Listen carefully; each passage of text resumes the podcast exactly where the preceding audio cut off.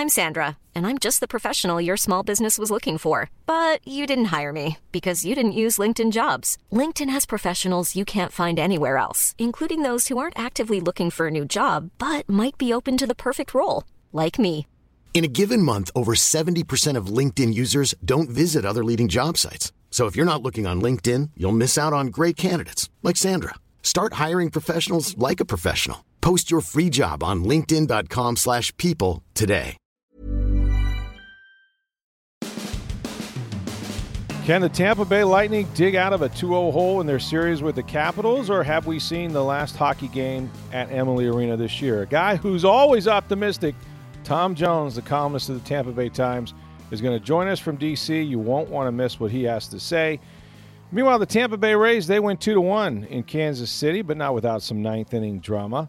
And a Supreme Court ruling that struck down a law against sports gambling could change the NFL, the NBA, Major League Baseball, and college sports, all the pro teams as well.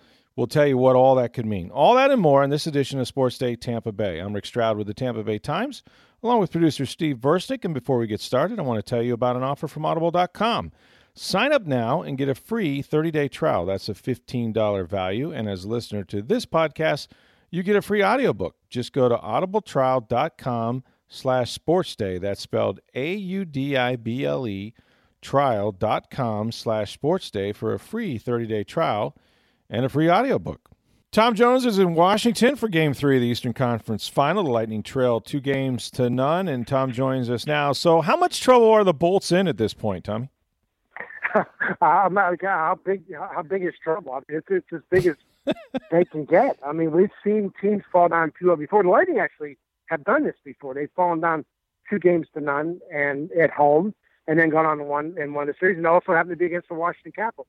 Problem was, it was 15 years ago. None of those guys were on the on this team now. So, uh, look, I think they're in bad trouble. And, and the thing is, Rick, and you've watched these two games even after they lost game one to Boston, and I even wrote a column saying, hey, it wasn't that bad. They actually played okay. Um, and you had a feeling they were going to get better. I, there's nothing I can really look at in these first two games against the Caps that, that you can hang your hat on and say, okay, then, well, this is going to get better or that's going to get better.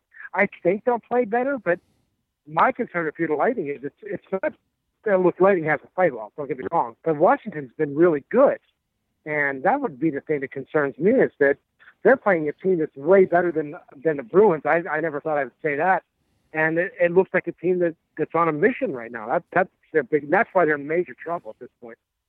Yeah, and it's uh, it's been you know one of those deals, almost the reverse of the Boston series, where the Lightning dominated five on five. In this series, the Caps have dominated five on five. I think the Lightning only have one goal um, that that has come with full strength. So, uh, are are the matchups not good, and particularly what would Cooper do now to try to slow down um, the Alex Ovechkin line? I don't know, I, and that's the problem. I, we, uh, you know, we asked them after uh, after game two, and actually, we asked them on uh, on the off day between games two and three. Okay, what do you do now? Like, how did you get here? And he said, Look, if I knew how we got here, we wouldn't be down 0-2 right now. Which leads me to think like they don't know, they don't have an answer at this point. I mean, you can switch mm-hmm. up people, you can try different people on, on different lines. Um, you can try to different defensive pairings against Ovechkin, but uh, the, the problem is like everybody's killing. Like Eller's killing. They, they don't even have Backstrom playing. Nick Backstrom's not even playing in this series, and he's clearly their second best player after Alexander Ovechkin. So that's that's where the trouble is. I mean, they're getting contributions from guys on the on the third and fourth line. Uh, talking to Cooper before the series, and I said, "Boy, I, I think you'll have." You know, I said something like, "You'll have a much easier time with Washington and Boston." and he looked at me like I had frogs coming out of my ears. He's like, "This team is so much better than Boston." He told me this is just in a regular conversation, and he also told me that they remind him of the Lightning. That they feel like it's you know it's a similar type team. They have superstars up top on the top line, like Stamkos and and uh, and um, uh, Kucherov is sort of similar to Ovechkin and Backstrom. But he said, look, you look at their second line, their third line, their fourth line all those guys can play, and their defense is way better than they're given credit for. So that's the thing. Like I keep going back to it, Rick. Like this Washington team's like way better than I think maybe we gave them credit for being, and that's the problem that we're running into right now. I, I, quite frankly, I just think Washington's been a better team in the first two games. All right. So, uh, of the way that they played these first two games, has it been more of a of a disappointing from a defensive side, or from the fact that um, they're just not throwing enough pucks on the net? I know you know you hear Phil Esposito, and we've seen them turn down some shots, particularly in Game One. Um, where are they more deficient on the offense or the defensive side? I think on on defense right now, that's that's the area I'd be most concerned about. I mean, they've given up ten goals in two games, and right. uh, and Washington probably could have had more. As you know, as as much as we're starting to question Vasilevskiy now and whether he, you know has he go fallen back into his doldrums he had at the end of the season. He actually made a lot, a bunch of really good saves. I thought in game two that game could have really gotten out of hand. Uh, so I would think that uh, defensively they're giving way too much. I, think they're giving way too much respect to some of these guys. Uh, you see Ovechkin coming into the zone and uh, guys like Oshie coming in, they're really backing off. And, and I don't know if it's because they're surprised by Washington's speed or whatever the case may be. I just think they're not looking like the team that we saw in the Boston series, even when they were getting lit up a little bit by the Marchand, uh, Bergeron, uh, Pastrnak yeah. line in that second round series. Um, you could tell that there were there were moments where they were uh, starting to pick it up defensively, and Brayden Point was starting to get his confidence against those guys. Now they're, they're just they're just backing off so much. And look, Rick, they're just giving up these awful goals at the end of periods, power play goals. You know, you, we, we saw what happened in Game One, where they give up Yep. a goal that goes from one nothing to two nothing at the end of the first period. That's a huge that's a huge swing. And then we saw in game two at the end of the second period. And that game was it looked like you're heading the third period two two and you're thinking, okay, good shape, we'll play a really strong period, come out of here with a win. We go back to Washington tied at one game apiece. And all of a sudden they score two goals in the last sixty some seconds, the one last one coming in the in the final few seconds.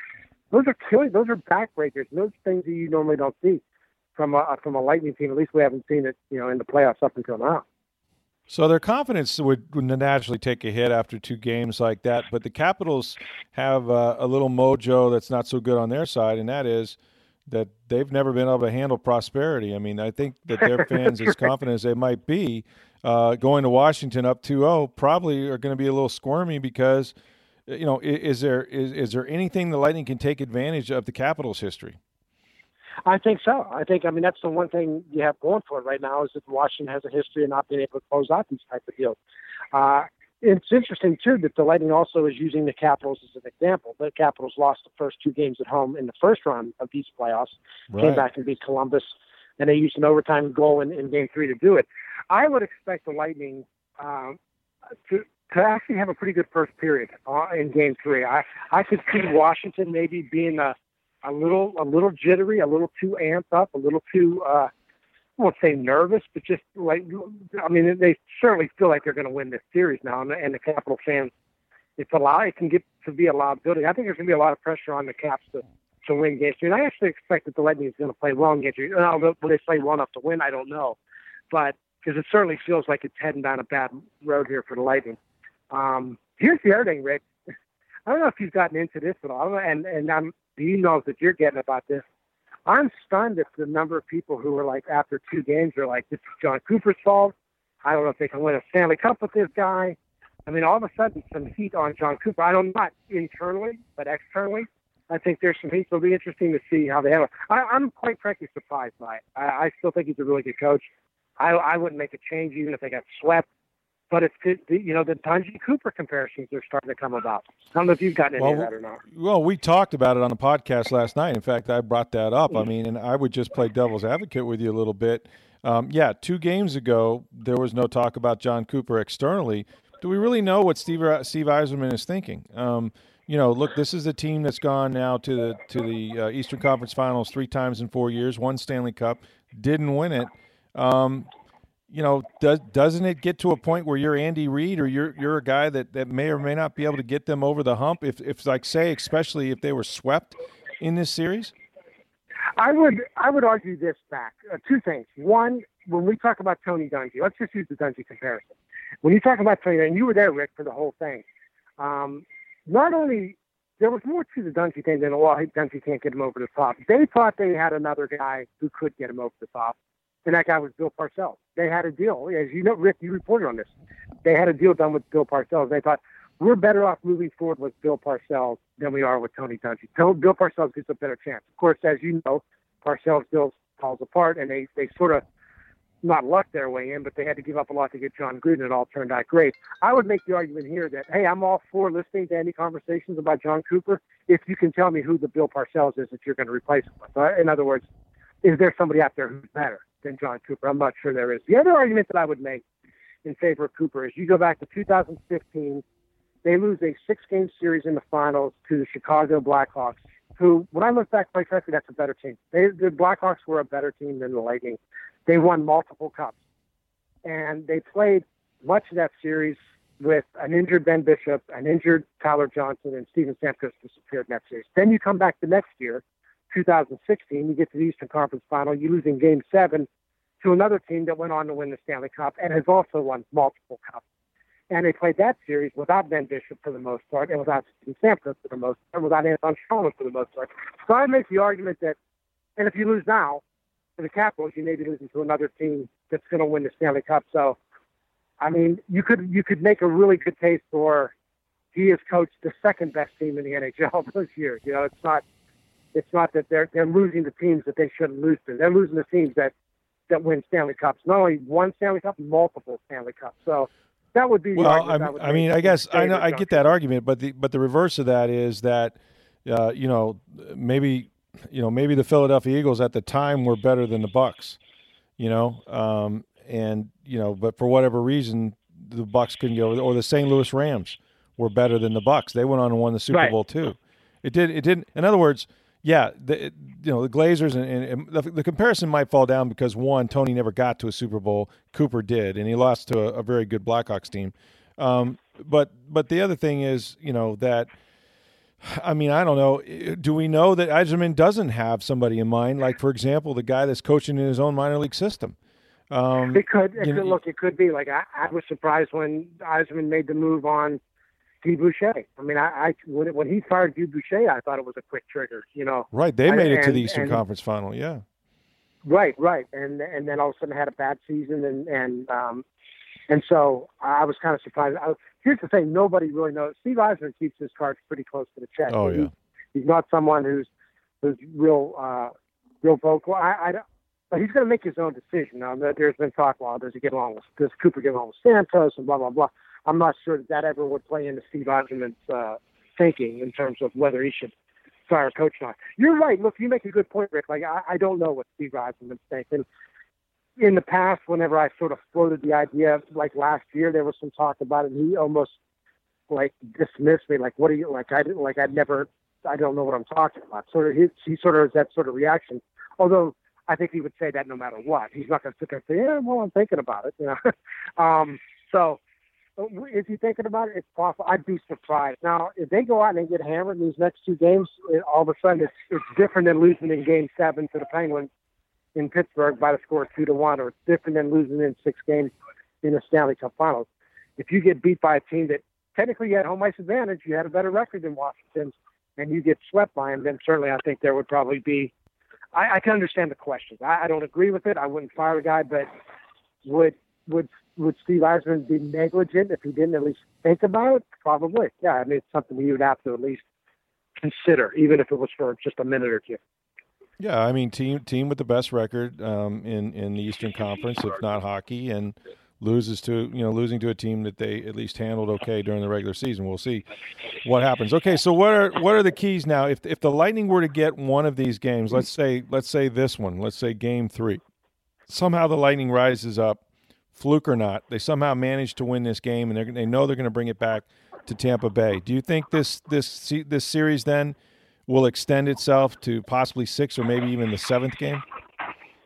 Yeah, I, I mean, it's really it's one of those things that it's hard to imagine right now them winning four out of five after what we saw the first two games.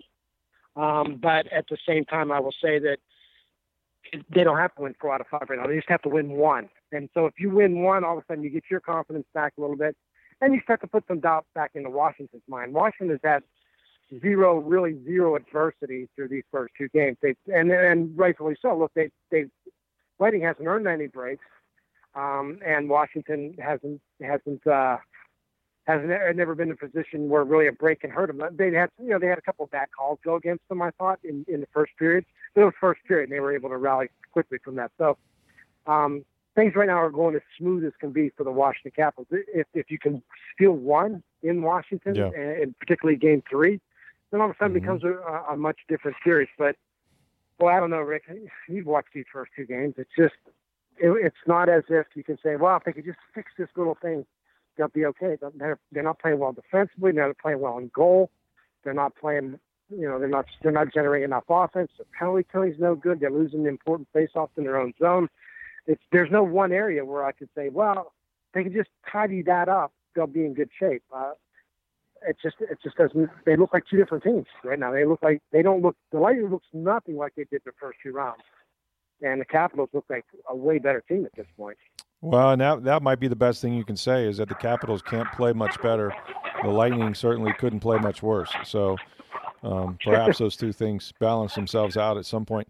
Um, I want before we move on, uh, and, and uh, again, you know, you of course will have the report in TampaBay.com, and and then tonight um, with Game Three from Washington. I wanted to ask you about some comments um, on another front that uh, you know former Rays really iconic third baseman uh, Evan Longoria made, uh, and he made them to to Marc Topkin when he was in Philadelphia during a series against the Phillies. That you know, and I'm paraphrasing here. Longo said something to the effect that you know what, maybe maybe it's better that if the Rays move, that that perhaps it's not going to work there. Uh, there meaning, I guess, Tampa Bay, or, or you know, I would assume Right. that's that's what he's talking about, and not just the Trop, because obviously they're talking about stadium over in Tampa. Um, what'd you make of those? And and is that, I mean, is that something that uh, that that Tampa Bay fans should you know should fracture their relationship a little bit with Evan Longoria, considering that you know for years and years you know he was the ambassador of this baseball team. Well, here, here's the thing. There, okay, so a couple weeks ago, I picked the, the Boston Bruins to, to win that series against the Lightning, and just got killed. You know, people on social media were killing me. I got nasty emails, Sure. and so I was two seconds away from retweeting Marc's story the other day, and saying Longoria says the team should think about moving, and I was going to add, is he wrong? Show me, show me what in this article is wrong. And I thought, Right. you know what? I've had enough of getting killed for a week or two. because I know fans don't want to hear it. But Rick, I mean, I looked at him like, "Eh, is he wrong? I, I don't know that he's wrong. Now, I get it that people are like, you don't play here anymore. Who are you to tell us? You know, what you go go play places you left. You're you're with the Giants now.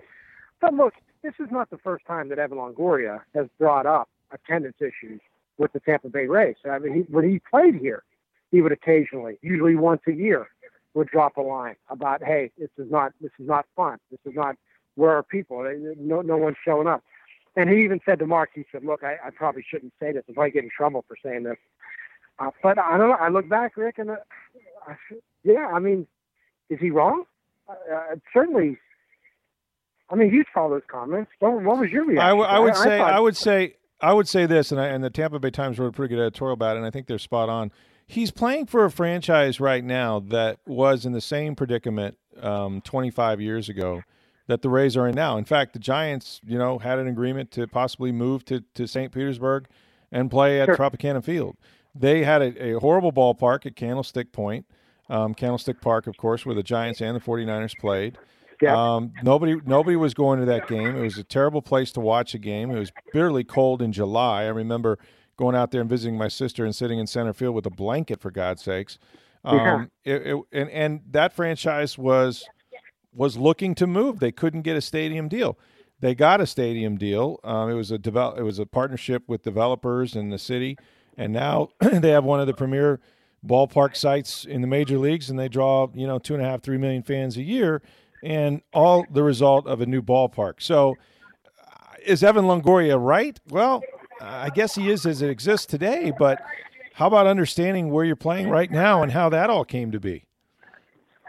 No, that's a fair point. I, I would argue that, that San Francisco is a much different market than, than Tampa Bay, um, in that there, and it's it's not a totally transient city, but there are a lot more people from San Francisco than than are from the Tampa Bay area. I look at what Longoria said, and I think a lot of that is based to Rick, on his. He's been here. It's never worked. It's never worked here. It's never. They've never had a good attention. Now they've always had played in the same stadium. I get that, but if you look at at at the, the some of the teams that Evan Longoria played on, I mean, there, there was a there was a five or six year stretch where certainly the Rays were one of the top what three or four teams in baseball over that span. Yeah, playoffs four out of six years, I think so. Yeah, mm-hmm. yeah. I mean, they played the World Series, and and they, they got a little bump that year, but they, they still weren't playing for full crops. And he mentioned it. I mean, I think part of this is, is a real personal thing for for Longoria too, because if you notice, like a couple of days later, Marc also wrote about Evan Longoria talking about what it's like now to play in San Francisco, and talked about oh how nice it is to go out and play in front of thirty thousand people. Now he wasn't he, he he wasn't directly talking about Tampa Bay at that point, but yeah. it, it was clearly a shot at Tampa Bay, like hey, this is what players like. They like playing in front yeah. of a passionate fan base that comes up and shows up for games. So. Um, I, I think people can around here can get mad at Evan Longoria all they want, and they can say that that um, you know that he doesn't play here anymore. It's none of his business anymore. Go go play in San Francisco. You let us worry about what's going on in Tampa Bay. But if if we hiring for your small business, if you're not looking for professionals on LinkedIn, you're looking in the wrong place. That's like looking for your car keys in a fish tank.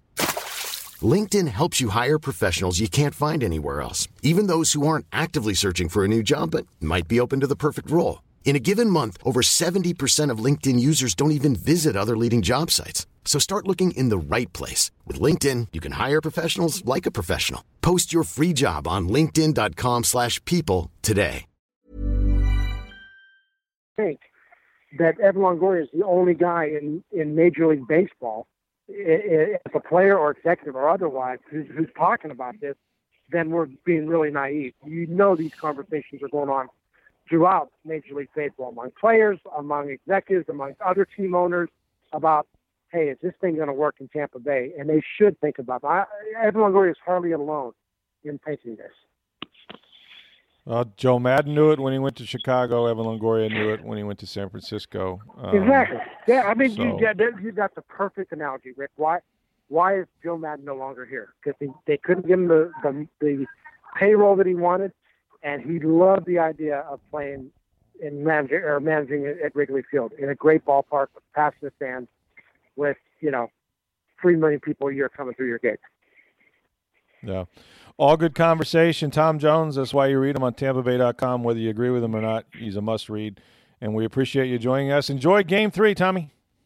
All right. Thanks, Rick. We'll talk to you soon. Well, I don't know if I agree with Longo, but uh, his former team, the Tampa Bay Rays, they managed to win two to one in a place they never win, which is Kansas City. They, I think they were like one in sixteen there until last year. They may have won a couple games late in the year. Um, it's really been a place where they've uh, sort of just had no luck at all. But they get five strong innings from Ryan Yarbrough, who started the game. He allowed just one run and had a nice, uh, really started a nice one, two, three double play to end the fifth. Good bullpen work until they got to the bottom of the ninth. Then Alex Colome gives up a triple, really on a ball that Steve Johnny Field gambled to catch and, and sort of lost out there. I mean, it's one of those, you know, you go all in and you better make sure you're going to catch it. But Jon Jay – goes all the way around to third base. So now, look in the third in the third inning, you can make that play. In the ninth yes. inning, if you're not if you are not 100 percent sure you're catching it, you got to pull up. You have to. Sure, you do. Sure, you do. And pitching uh, and defense is supposed to be what this team's built around. And the, and the defense includes making smart decisions in the outfield. Like I said, in the fourth inning, go ahead. Yeah. In the ninth, when you're with a one run lead, you got to make sure it stays in front of you.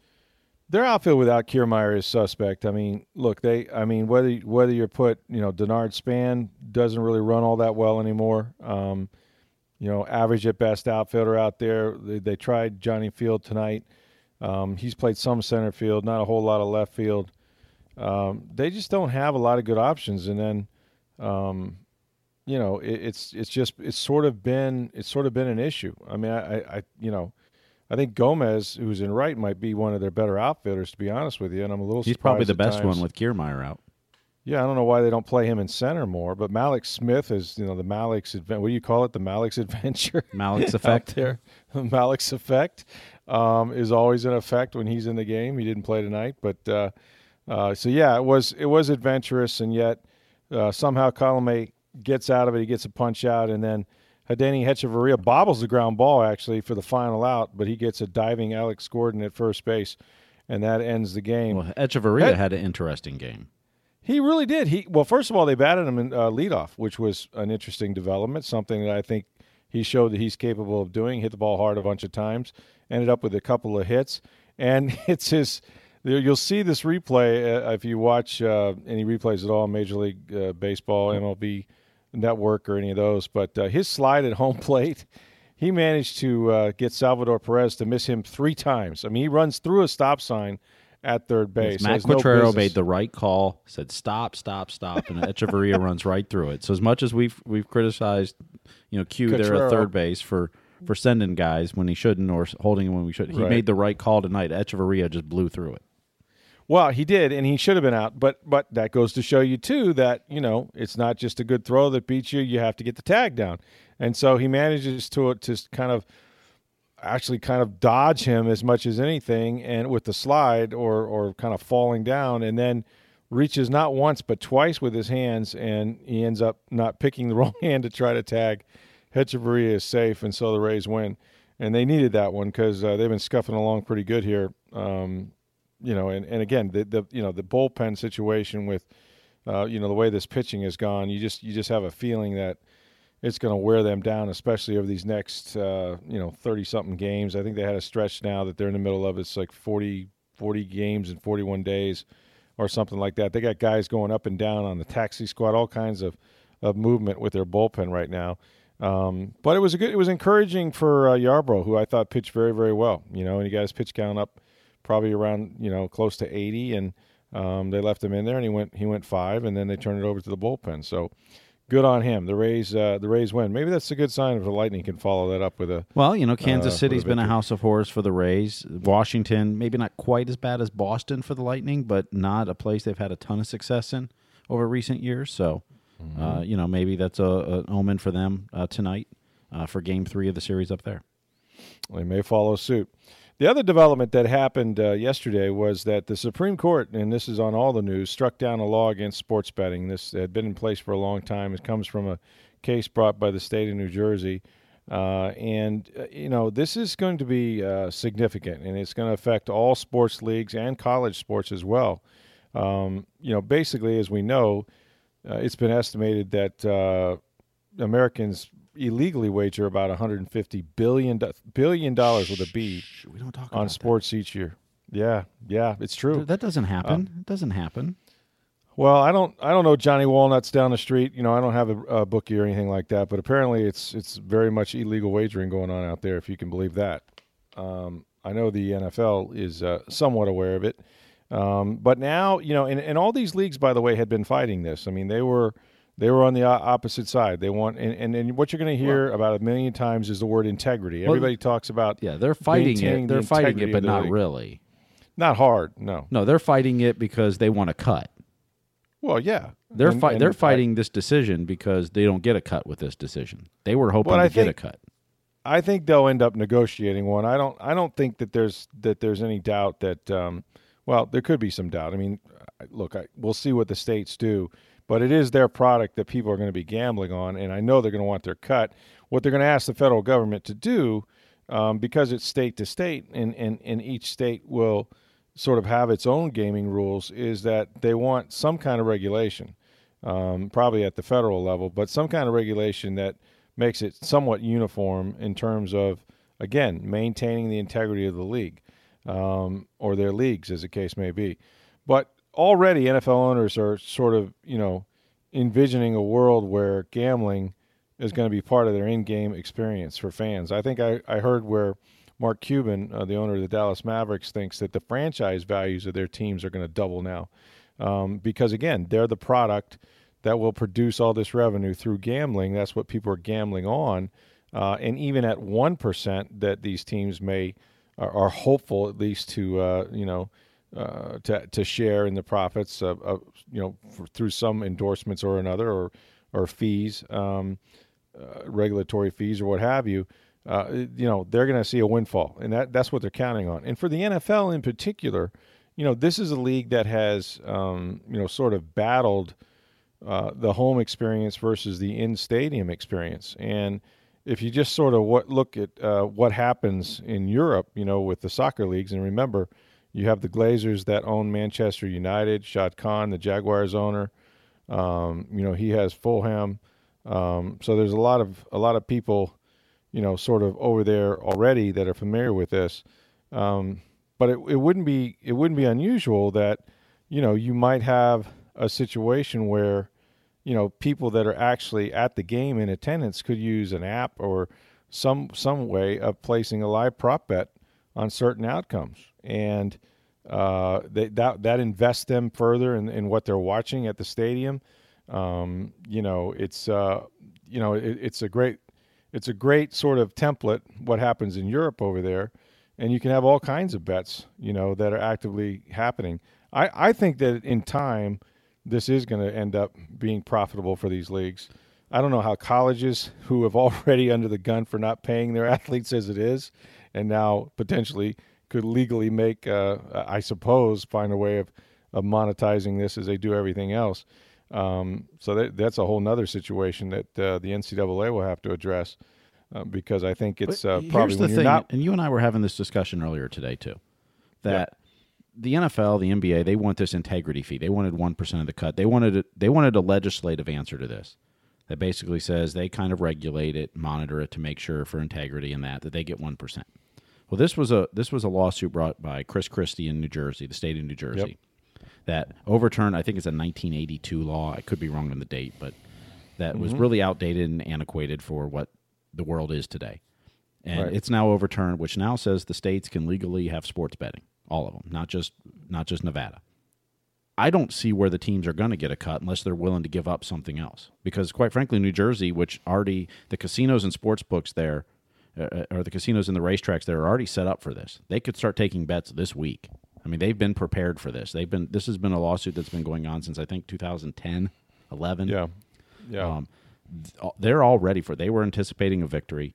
They're ready for this. They don't need to give the NFL, the NBA, or anybody a cut.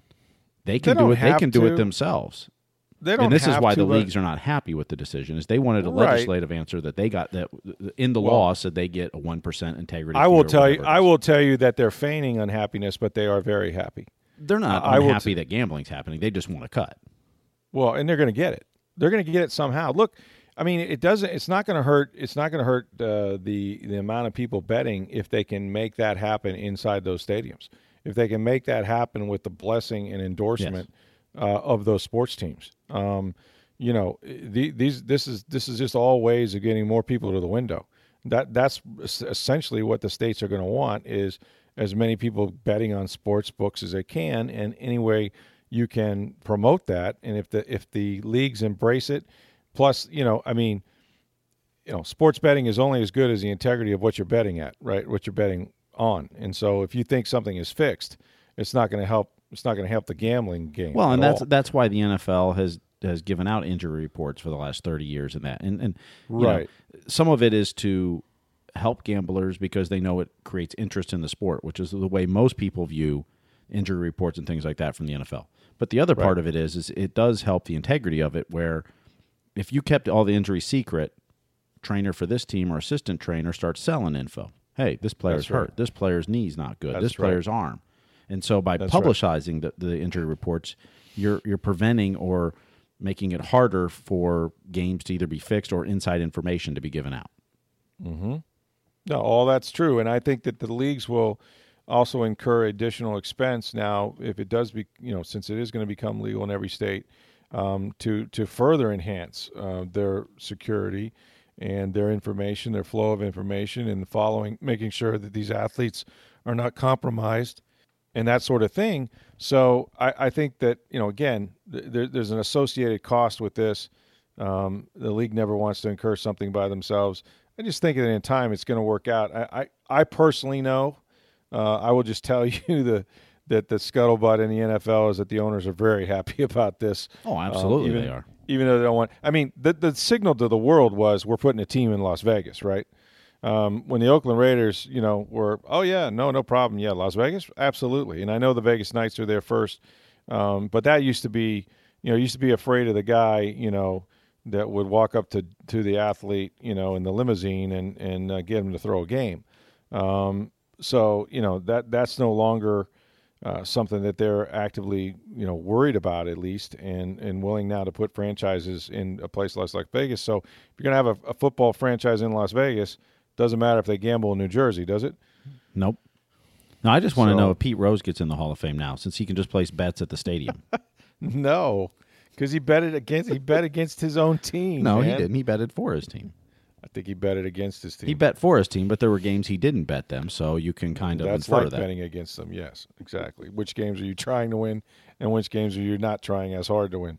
Um, that's all part of it. But yeah, let's not do the Pete Rose show just yet. I don't look. Pete's the heat hit king, but I, don't have a problem. There's a lot of guys I don't think should be in the Hall of Fame that aren't, and some that I think should be and will and aren't. But I think We'll somebody see. got 4,256 hits, and the He hit leader deserves to be in the Hall of Fame. it's not going to happen. It's a museum. He's in there. They mentioned they he's mentioned in, Oh, yeah. in the Hall of Fame prominently. He just doesn't have a plaque or a day. Um, so that's Pete's Pete's lot in life. Anyway, um, yeah, I, I think this is uh, this is an interesting uh, sort of development. It's going to take. I think it's going to take a while. This isn't something I think that'll necessarily be enacted, you know, in the next two weeks or something like that. But you know, certain states may move faster than others, and again, they're going to expect New. Jersey to move fast because they're Well, prepared. they for will. this. Yeah, they're ready for it. Yeah, absolutely. Uh, and they have some pretty premier teams up there in the New York, New Jersey area as well. So pretty fascinating stuff. Well, uh, busy week, uh, busy day actually tomorrow, of course, uh, or today. I'm sorry, tonight with the Lightning in Game Three. Uh, that's going to be interesting. This is it, Steve. I think uh, going back to Tom's discussion that we just had. Um, I, I think the Lightning. This is a do or die game. Obviously, you fall down 3-0.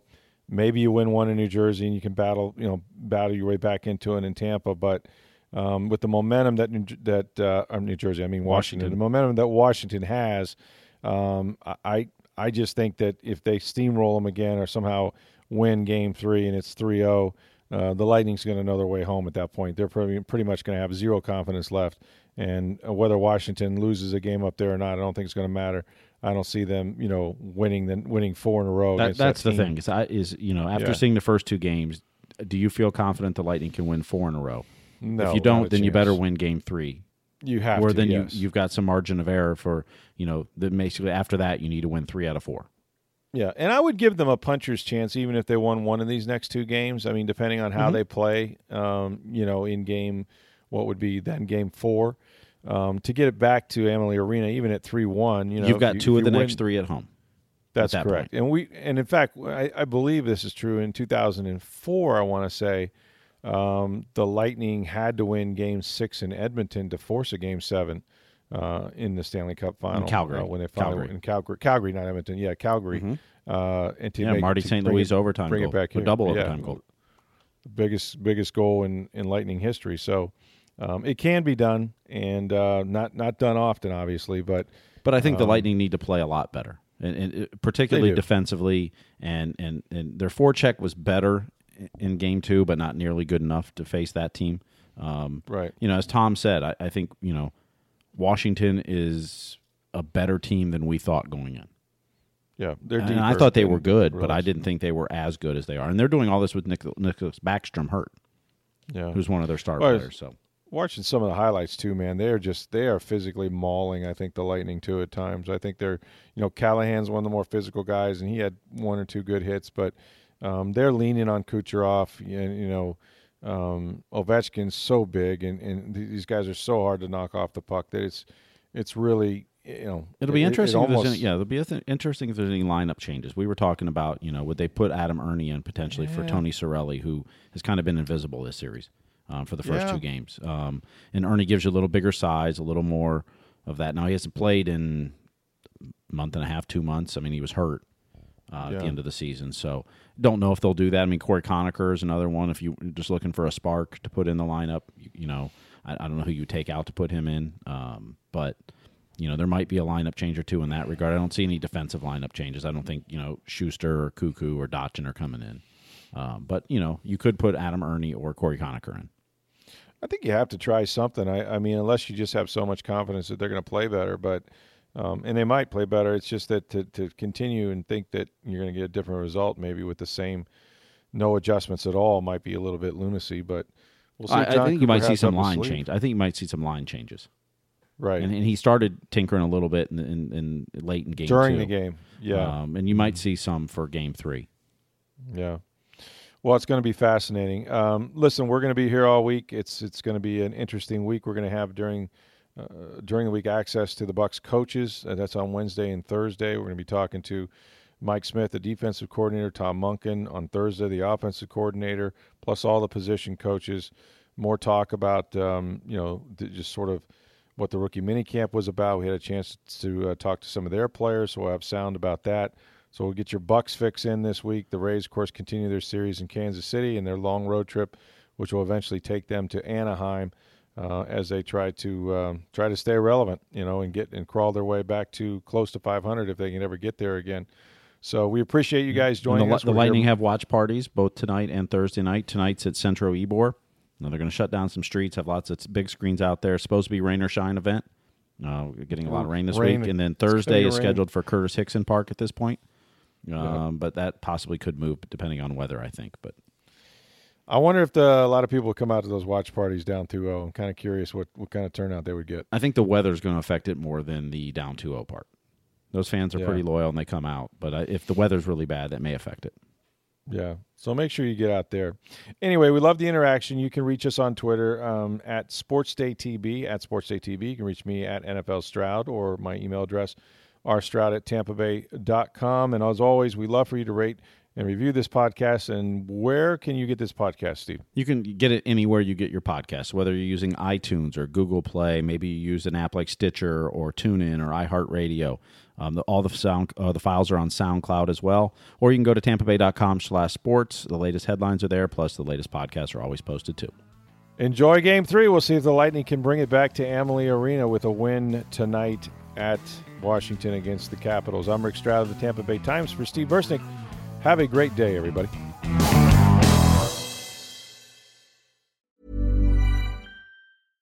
Mom deserves the best, and there's no better place to shop for Mother's Day than Whole Foods Market. They're your destination for unbeatable savings, from premium gifts to show-stopping flowers and irresistible desserts. Start by saving 33% with Prime on all body care and candles. Then get a 15-stem bunch of tulips for just $9.99 each with Prime. Round out Mom's menu with festive rosé, irresistible berry chantilly cake, and more special treats. Come celebrate Mother's Day at Whole Foods Market.